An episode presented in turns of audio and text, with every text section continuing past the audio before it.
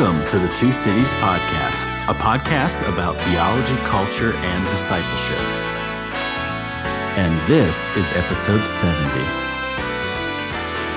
If you haven't already, please subscribe wherever you get your podcast and leave us a review. And you can also follow us on Twitter, Facebook, Instagram, or visit us at our website at thetwocities.com. On today's episode, we're talking about George Floyd and reflections on race one year later with Dr. Walter Augustine, who is the Director of Intercultural Education and Research in the Division of Diversity and Inclusion at Biola University. Team members on the episode from the two cities include Grace Sangalang Ing, Reverend Daniel Parham, and myself, Dr. John Anthony Dunn. So, this is now the third episode in our conversation on cultural identity. And in this episode, we're reflecting on the murder of George Floyd and the racial reckoning that has resulted one year out. And so, Grace and, and Daniel, what what were some of the things about our discussion with Dr. Augustine that really stood out to the two of you? Yeah, so I think for me, um, I really liked how Dr. Augustine framed everything through a theological lens, especially looking at the theological framework of repentance. Um, I think that was really helpful. And um, just seeing the hope, um, even in the midst of um, the pain and the suffering that has happened this past year. And that's just a reflection of the pain and suffering that has been happening for hundreds of years. Um, I think just having that hope is really important. So I appreciated that a lot. I appreciated Dr. Augustine's patience and I think willingness to to lean into I think the spaces of tension that is the conversation of race. You could you could tell through our discussion that his wisdom to know when to sit and listen um, while he has an incredible depth of knowledge, um, I think is so facilitative to to how we discuss these matters and is a model for us on how to engage in dialogue that I think is healthy. And here's our discussion with Dr. Augustine.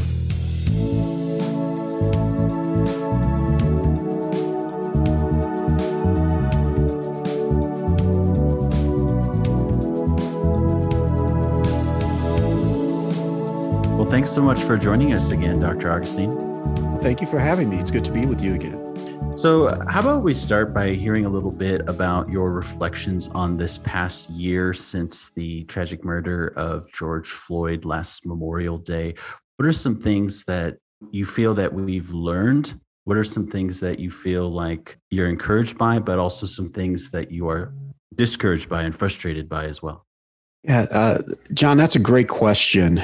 Um, this past year has been a whirlwind, I think, in many ways, uh, as a result of what we uh, experienced between uh, George Floyd and uh, how that sparked all the protests that were going on. I, I think that, um, from my perspective, um, we learned um, some things that are somewhat hopeful. Um, and the areas that I, find to be hopeful is that um, more people were made aware of um, some of the issues of racial uh, injustice that have taken place and racial tensions. And we saw a multi ethnic, multicultural effort um, to address those issues and to protest against those issues. And so um, that was definitely a very encouraging sign. At the same time, I think we've also learned uh, to some extent that there is still significant backlash and significant opposition to addressing issues of racial injustice, or even believe that there are uh, that there are issues of racial injustice uh, that exist. Uh, f- for me, one of the things that was really um, sobering and fascinating was that recently um, a between a partnership with uh, Barna Research Group and the Racial Justice and Unity Center, led by Dr. Michael Emerson and Dr. Glenn Bracey, they released a report called Beyond Diversity. And in this report, uh, they talked about specifically um, Christians that they surveyed to ask them what their views were on race and racial relations. And one of the interesting pieces to that was the observation that um, in 2020, they, they initially did their polls in 2019, but then they came back and repolled folks in 2020 after George Floyd. And when they did the repolling of folks, they found a stark difference both in the belief um, of whether or not there were major racial issues going on within our nation, as well as the motivation to resolve those racial issues. And the beliefs divided along racial lines primarily. Um, so, and, and not only racial, though, but one, one other piece that was a, a little bit challenging and um, discouraging as well, eh, generationally um, they also found issues so that the motivation decreased um, generationally between 2019 and the end of 2020 um, amongst a number of generations uh, with regards to their uh, desire to resolve any racial issues that are going on. So there's signs of hope that are there in terms of the multi-racial, multi-ethnic, multicultural gatherings, um, and there's but there's also signs of challenge um, in terms of uh, opposition to believing or solving the issues with regards to race relations.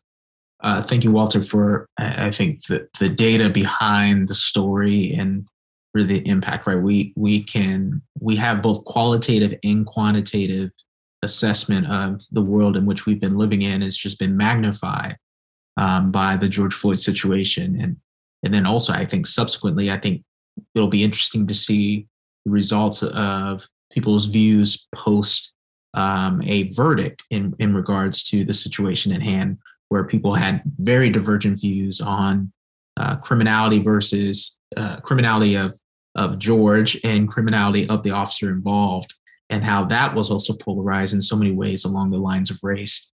When I, when I think about my, my own reflections and think a year ago, from a qualitative perspective, it was probably one of the more uh, unraveling moments in, in, I think in my like racialized experience, particularly because I saw clearly the intersection of the church and race more so than I ever had before, right? Uh, and I think that was discouraging but along the lines of what Walter said, also hopeful. It, it, was it was there was this tension between the two because while there was great great dialogue happening that was painful, it also I think opened the eyes to many, particularly in the white evangelical community, on how divorced uh, much of theology is from common practice, right? Like ortho, orthodoxy versus orthopraxy. We've we've we've navigated these conversations before, um, and really how much dichotomy there is between those two areas. And when you confront a person's pain uh, you you realize how divided those two areas are in the lives of our, i think of our churches uh, particularly in the west.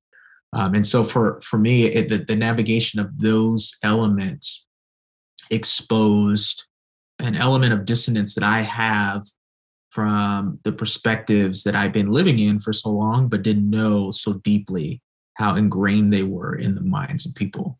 And I think that experience played out. Um, I, I, can't speak for everyone within the, the Black Christian community, but I think I am a composite of much of those experiences that happened in the Black church community um, over this past year. With that, I think leading into a verdict now in, in that case, and the verdict is different from what we're going to see in terms of what actual sentencing will look like. I've described this moment as a hopeful continuum. I don't necessarily want to name it as justice. It's hard for me to give another word to it, though. But I do think that it is an element of accountability that will lead to justice. And I think we also we have to start at the accountability piece first before we actually can get to the justice piece first or second uh, rather. And so those those are kind of the, the initial framework that i had of this emotional dissonance that i experienced in that moment that i had to process through because i realized that my experience as a black christian was very divorced from much of the experience of my white brothers and sisters who've grown up in evangelical spaces.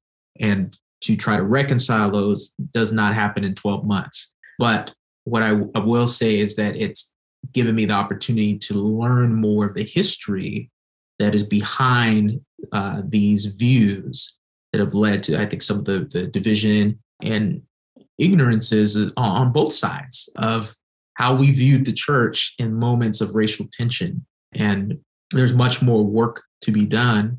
But to what Walter said, and I agree, there's hope because I think there's more of a willingness to come to the table before before shutting down these conversations than there were actually, I think, leading up to George Floyd. George Floyd was kind of this tantamount experience of trauma um, that people didn't know how to reconcile. And so it's it's it's provided more conversations in the space that I think we need to have. I really appreciated, uh, Daniel, what, what it was that you had to share. Um, I, I, I, just wanted to touch real quickly also on this thing of, of justice in light of the verdict uh, that just came down. And so, with that issue, I, I agree with Daniel that in it justice becomes somewhat problematic. And, and even at the verdict, um, we heard the lawyer for George Floyd's family saying this is not justice. And I think it would be interesting to think about it in a few different ways. One, the fact that there's different types of justice right? Um, so you have retributive justice, um, righting a wrong, but there's also restorative justice as well. And I think that in this situation, specifically in the George Floyd situation, we start to possibly see an inkling of retributive justice. But in the larger scale, in terms of the structures and the systems, we're not necessarily seeing retributive justice take place wholesale. And then at the same time, I think it is also important to say that even though in this verdict, we may have seen, depending on which side you fall on, you may have seen the beginnings of retributive justice. It does not necessarily mean that restorative justice is going to take place between those who are divided. So I, I agree with Daniel. It's it's difficult to call it justice because it's one verdict, one situation, um, and then also it does not necessarily need to a furthering restorative justice in relationship between different parties. And I think that's going to be the deeper, harder work that needs to take place. Dr. Augustine, I, I think when we think of restorative justice in, in a hypothetical world, as you think about the situation that occurred, what would have been an element of restorative justice? Because in my mind, I, I, it's hard for me to actually imagine restorative justice in this sense because the person who was wronged is is no longer living.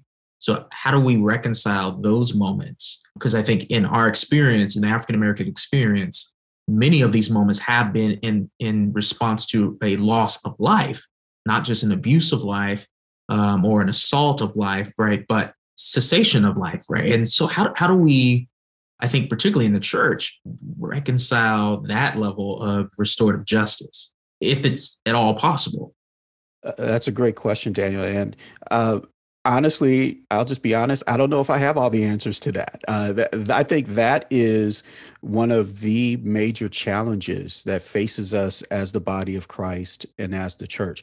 As you said, and, and again, I agreed with you, right? The attorney for the uh, George Floyd's family said exactly what you said. Justice has not necessarily been done here today because no verdict is going to restore George Floyd back to his family.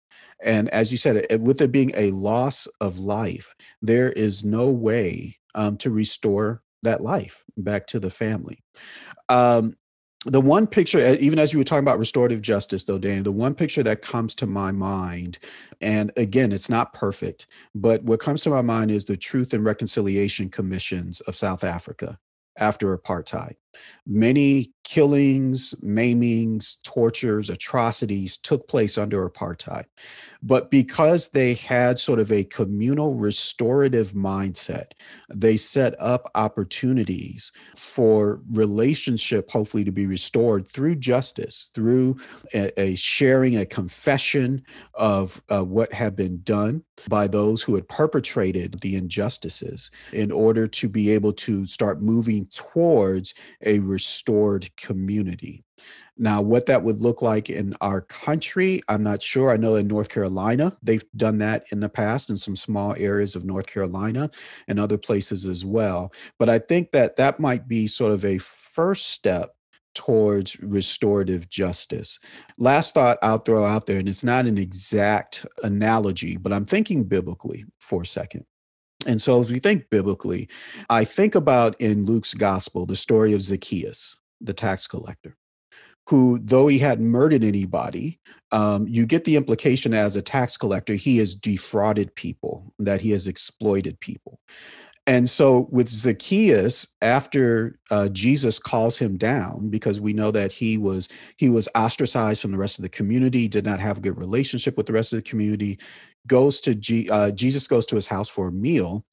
Basically, Zacchaeus stands up in the middle of the meal, and he says to him, he he says, "Lord, here and now, I give away half of my possessions to the poor."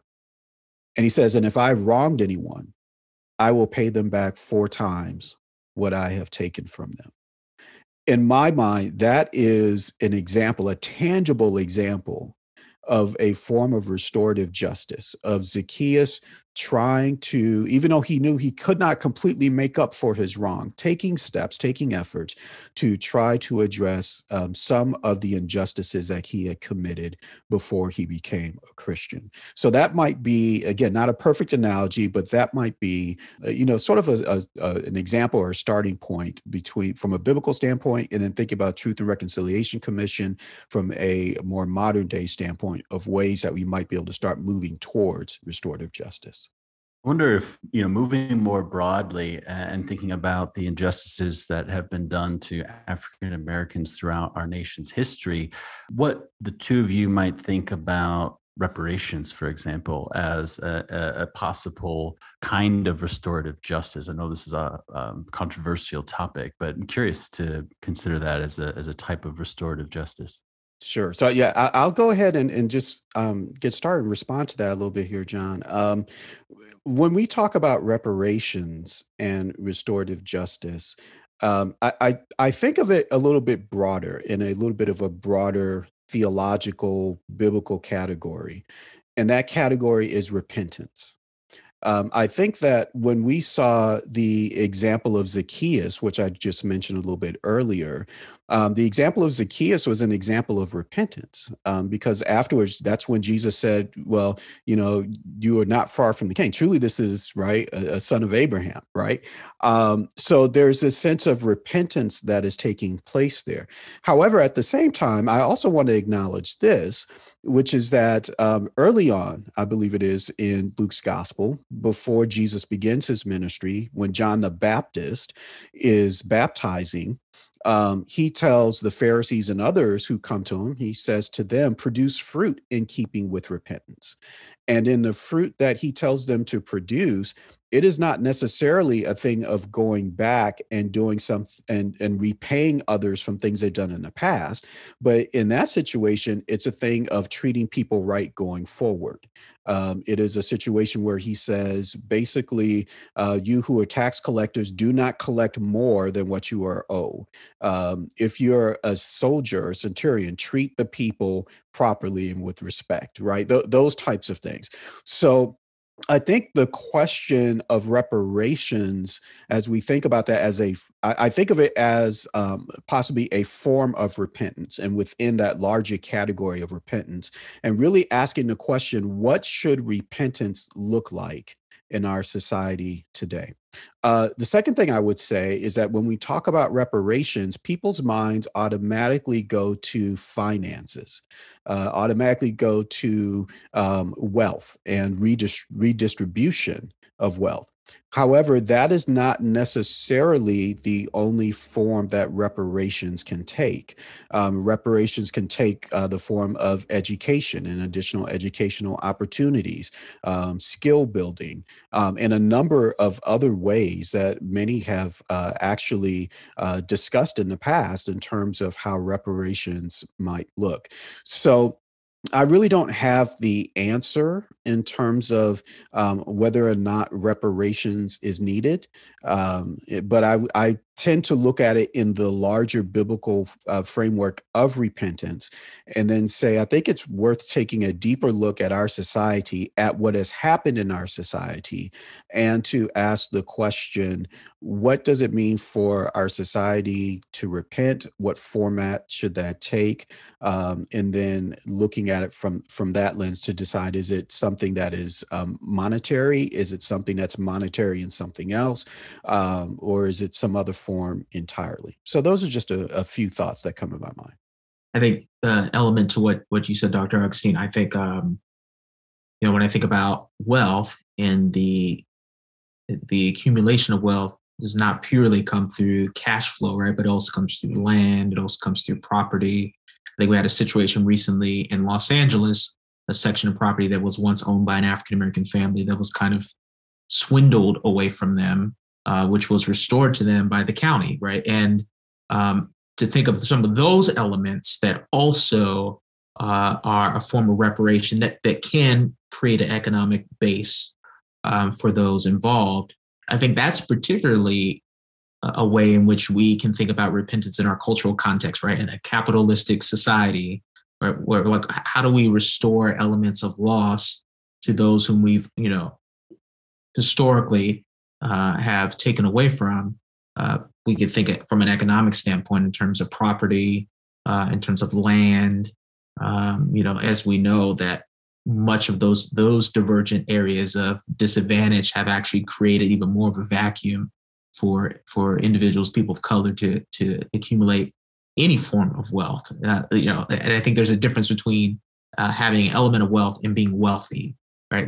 There, there, we we could dialogue on that um, throughout. So I even wonder, in in that sense, like thinking through the particularity to what you said of our cultural context, what are ways that we can repent and restore but the problem I think that we both have discussed, uh, and I think in earlier conversations, is the particularity versus kind of the communal understanding, right? Why do I have to give something? To which the question is, why do you have something?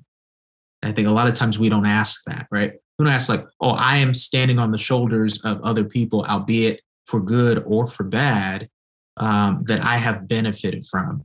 And I think as we peel those layers back, then we expose some of those areas where we can even repent on behalf of our fathers, our forefathers, for what we can benefit from and, and we're not detracting from, but also that we could distribute and, and provide um, some level of equity uh, to those uh, who have been taken advantage of.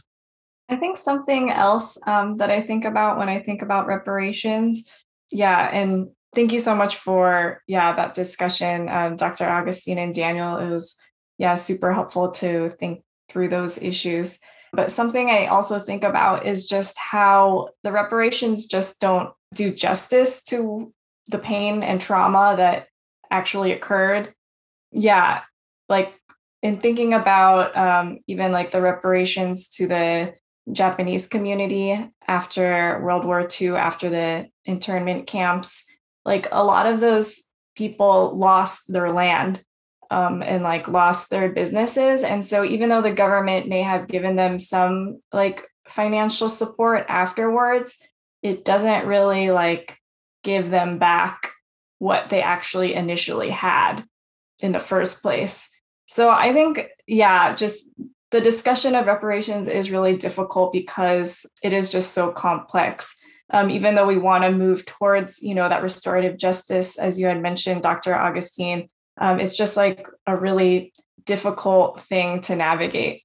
Thanks, Grace. I, I, wholeheartedly agree with you, and and I, w- I would just also say uh, between Grace, between what you shared and what Daniel shared, I, I agree with you all, and I also, again, this is why I think I frame this within the larger context of repentance, because I I also don't want to lose the perspective of let's say reparations in some form takes place does that change how we deal with and interact with one another going forward from here? And that's why I go back to John the Baptist and his instructions uh, down at the Jordan River. That it's it's not just uh, about righting the wrongs from before, which, as you point out, Grace, you can never truly right right uh, and again going back to george floyd we cannot restore his life and restore him to his family. Um, you cannot restore what was lost by the Japanese uh, community that was interned within their own homeland, right? And we could say the same thing uh, for the indigenous tribes and indigenous peoples of America as well. Uh, you cannot fully restore that. But at the same time, I also don't want us to think that if we make efforts towards that restoration, that then our job is done and there's nothing else that we need to change going forward. And that's where I think this thing of repentance that uh, we see in John the Baptist in Luke's gospel is helpful because he says, now going forward, this is how you should relate to one another going forward. This is how you should treat one another going forward from this moment. And so I think as as we're sitting here talking about this, right, that that and I think all y'all would probably agree with me. It's it's not an either or, but in some respects it's a both and. It's it's addressing what's happened in the past, but then it's also addressing how do we relate to one another going forward from this moment. Yeah, I really like how you framed it in, um, yeah, through the a theological lens, Dr. Augustine, just looking at um, the whole framework of repentance. I think that's really helpful to see. And like how you said, um, it doesn't just stop with like one action, but it's how do we move forward from here? It's a process. And so, um, yeah, I think that's a really helpful way to see it.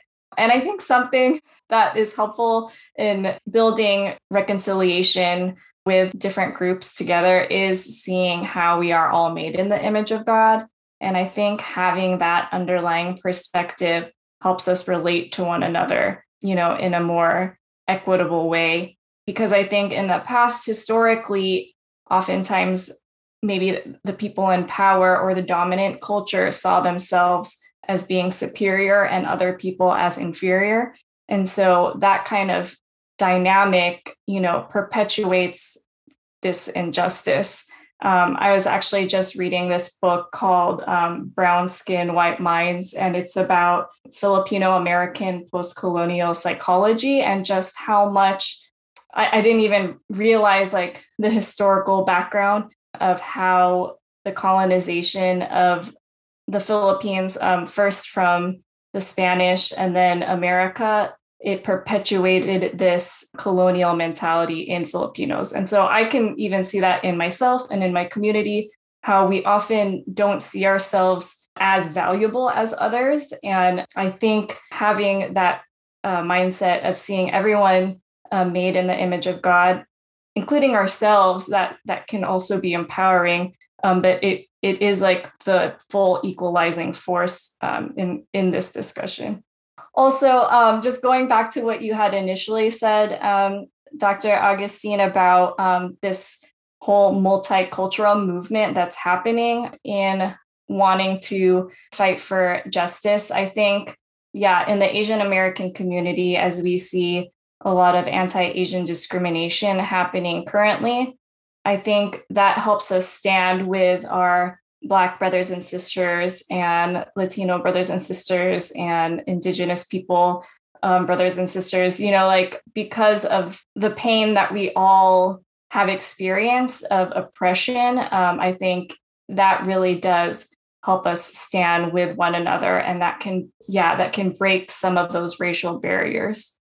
Grace, I appreciate you bringing up that book. I've not read it, but I'm very intrigued by it. It reminds me of the, kind of the premise of Get Out, uh, which I think is relevant for a lot of what we're talking about too, where you know in in this film what you have is this kind of like obsession with black bodies right? And it's sort of this like microaggression of like infatuation with the physicality of black people but this sort of operation of that black body by a white mind in this kind of you know weird creepy sci-fi sort of thing. Um like think about lebron james right? When lebron james says something political it's like shut up and dribble you know, it's like we want your black body to do certain things. We don't want your black mind. Yeah. I, I think one thing that comes to my mind is like even to the extent of those movies, not necessarily I'm not sure the context of who pr- produces or write these, you know, writes these movies. Cause I was thinking like a Tyler Perry type of situation where like there's this conundrum of like at one sense, um, there is this promotion of black actors, black actors, uh, well, black actors. But on the other side, there is this perpetuation, even from within our own community, of the stereotypes that have been placed upon us, right? So, you know, not trying to throw shade on Tyler Perry, but a lot of Tyler Perry's written content is the antithesis of the stereotypes we've been trying to counteract for, for decades, right? So, like the kind of the angry, frustrated black grandma, which is not necessarily the case for majority of black families right? They, they're the revered they're the respected they're, they're the ones that handle the conflict don't create the conflict. Um, so i was going a whole nother way. Uh, i think that's another conversation and, and that one i might not be able to publicize because then my black folks will be mad at me. But i love tyler perry. Uh, like look i don't have i don't hate tyler perry. I'm just saying like there hasn't been much creativity beyond the antithesis of a lot of the stereotyping that has been there. Um, so I'm not saying people shouldn't watch him. I think they should just come into that with that mindset. Like, this is not black life. This is not the normative black life. Most of our grandmothers don't have guns in their purses and you know about to slap you and cuss you out. So First of all, that was awesome, Daniel. Thank you.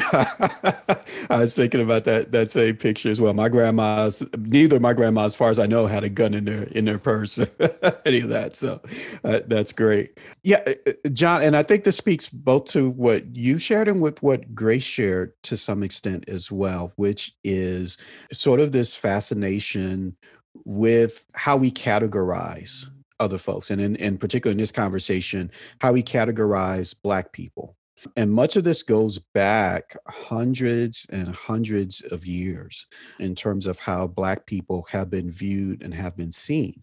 I, I just think about um, some of the the stereotypes that they had of the African slave. So the African slaves were typically thought of either in a, uh, especially for their women, somewhat in a hypersexualized manner, for their, but also for their men, sort of the the whole strong black man, strong black buck type of thing. But then also they were categorized many times as of lesser intelligence or as um, those who could be um, entertaining and and docile, uh, but then you also had those who were looked at dangerously, and so I think that all of those um, still have, in some respects, some manifestation uh, today in our society today. And so, even thinking, I'm going to take this back to George Floyd for a second. Um, there was a, a, another situation before George Floyd um, with a gentleman by the name of Terrence Crutcher in, in Tulsa, Oklahoma, and Malcolm Gladwell speaks about this, um, where Terrence Crutcher was uh, African American male who was on his way home. Uh, he had just registered to re-enroll in community college. He uh, was someone who worked in his church and sang in a choir um, and had been through some hard times, but was turning his life around. And his car broke down on the side of the road. And so he's outside, um, you know, trying to get some help. A police officer um, drives by and uh, she has been called to a totally different she'd been called to like a i think it was a breaking and entering or disturbing the peace or something of that nature situation um, and then she stops and sees him and the situation somehow quickly escalated um, even though he hadn't done anything he was um, on the side of the road. Um, eventually he turned back towards his vehicle he he had been complying and he turns back towards his vehicle and starts to go back towards his vehicle and she shoots him. Well, the reason why I bring this up is because while the situation was going on, there was a police helicopter that showed up uh, on the scene and they were looking down on the situation. And the um, person on the, um, the the radio from the helicopter said yeah this looks like a dangerous dude and t- uh, basically said he looks like he's about 6'2 weighs about 300 pounds. Well he was actually about 5'8 5'9 and weighed about 200 230 pounds. So th- there's this image this um, fascination but also fear at the same time of black people black bodies. And then i think at to add one other element to it, um, there's a fear, there's a fascination, but then there's also sort of this acknowledgement of only one aspect of Black folks. Um, I, I, think about uh, the TED Talk that's that's well known by many that is called "The Danger of a Single Story." How we really don't take the time to truly get to know each other um, very well and and learn more about each other beyond one aspect of who we are in terms of our stories. Uh, and then a final thought, and I'll, I'll, stop on this, but just in reference to what uh, Grace was referring to, I, I remember when uh, the movie Black Panther came out. and um, I was talking with a number of folks about sort of the the number uh, or, or, the different levels of um, of uh, racial perspectives within that movie. And one of the persons I talked to uh, was of Nigerian descent. Uh, was a Nigerian American, and in our conversation, this person confessed to me. He said, I must confess, he said, before I came to know any African Americans, the things that I was told about African Americans was very similar to what I see portrayed in Black Panther in terms of this concept of African Americans are dangerous, they're um, they're in poverty all the time, so on and so forth. And so uh, this person said that that was what they had been raised with, and that was the story that they had about African Americans. So there's this this misperception this this basically seeing only one side of the story and painting people in one way without learning the full spectrum of who a person is there's this uh, book called Black Samson, which is all about the representation of Samson uh, over over over time, and he's increasingly become racialized as a as a black person, which just fits as another kind of case in point of what you're talking about, or at least part of what you had just talked about with with that idea of kind of a fixation on a sing, singular aspect of the black experience, the black person, or something like that, and it's just kind of this fixation on strength and physicality, and so let's depict you know the strongest person in the bible uh, as a black person which is just a really interesting example to what you're talking about. As you talk about the samson example is that it's also interesting how some uh, mischaracterizations or, or better yet simplifications about black bodies about african americans have stayed steady through time but some have changed because uh, honestly if you think back to just even the beginning of the 20th century and we think back to uh, segregation and segregated times uh, the sports were largely segregated. And part of that was because they believed that african americans were inferior athletically as well as intellectually and it took folks such as Jesse Owens, who went to Berlin, Hitler's Berlin, in the Olympics, uh, to show that African Americans were just as capable as others athletically. But now that trope has sort of flipped, so that in many respects, African Americans, uh, especially in the sports, are looked at primarily for their athleticism.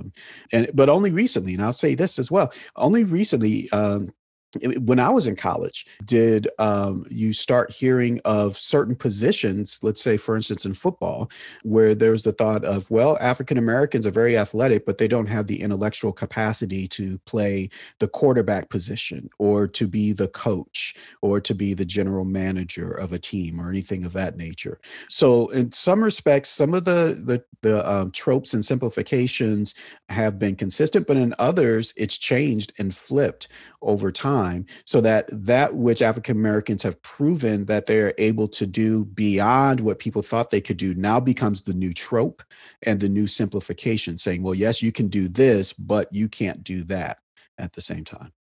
Yeah, thank you so much for that um, conversation and those examples. And um, yeah, just the problems with having stereotypes and yeah assuming things of people just based on their um, appearance. And um, just going back to what was said about that hopeful continuum um, as what daniel had said before how can we look forward or what are some things that we can have hope in uh, looking to the future yeah, that's a great question, Grace. Thank you um, for, for, raising that.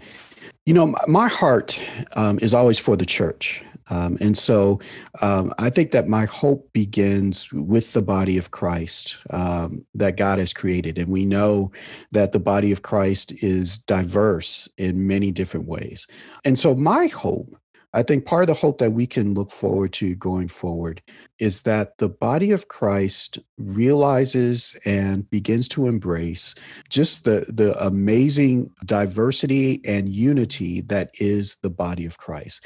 That we will recognize um, that God has created us all differently, and He and God has done that for a purpose. That God has created us differently in order to reflect just the diversity that that God loves, but also the unity that can occur within that diversity. And so uh, that is one piece that I am hopeful for going forward. The second piece that I am hopeful for as we think about who we are in Christ is that I'm hopeful that we will be able to um, get into a, pos- a posture of humble listening being willing to enter into a position where we can learn from one another, we can listen to one another. And then we are able to interact and dialogue with one another. I feel like the polarization um, has become very strong. And so if we can move to that position of listening and hearing one another, I think that would be a, a wonderful start. Uh, and then let me finish with this last hope. Um, and, and this is one of my, my favorites. Dr. Martin Luther King Jr. said this, and this, this goes back, this is an ecclesiological hope. He said essentially uh, that we are bound together in an inescapable network of mutuality, tied together in a single garment of destiny. And then he said, I cannot be all that I ought to be until you are all that you ought to be. And you cannot be all that you ought to be until I am all that I ought to be. So I think my my final hope is that we recognize that as the body of Christ that we are tied together for better or for worse you know we're tied together not only now but in eternity. And so in order for us to succeed and to thrive it is not a zero sum game where one gains and the other loses but in the body of christ it's the opposite. So if part of the body of christ is hurting my hope is that we would be able to say wow my sister or my brother is hurting which means that i'm hurting my sister or brother is deprived, which means that I am deprived. And so I need to be empathetic um, to my sister or brother's pain. And I need to be able to respond, to come alongside, to mourn with those who mourn, weep with those who weep, and support my sister or brother in order for them to flourish. Because if they flourish, that means that I'm going to flourish as well. And so my hope is that as the body of Christ, as the people of God, that we will capture that biblical mindset, that mindset that Paul lays out in Ephesians, uh, in the book of Ephesians, so that um, we can be that countercultural example to the rest of the society around us of what it means to be the people of God.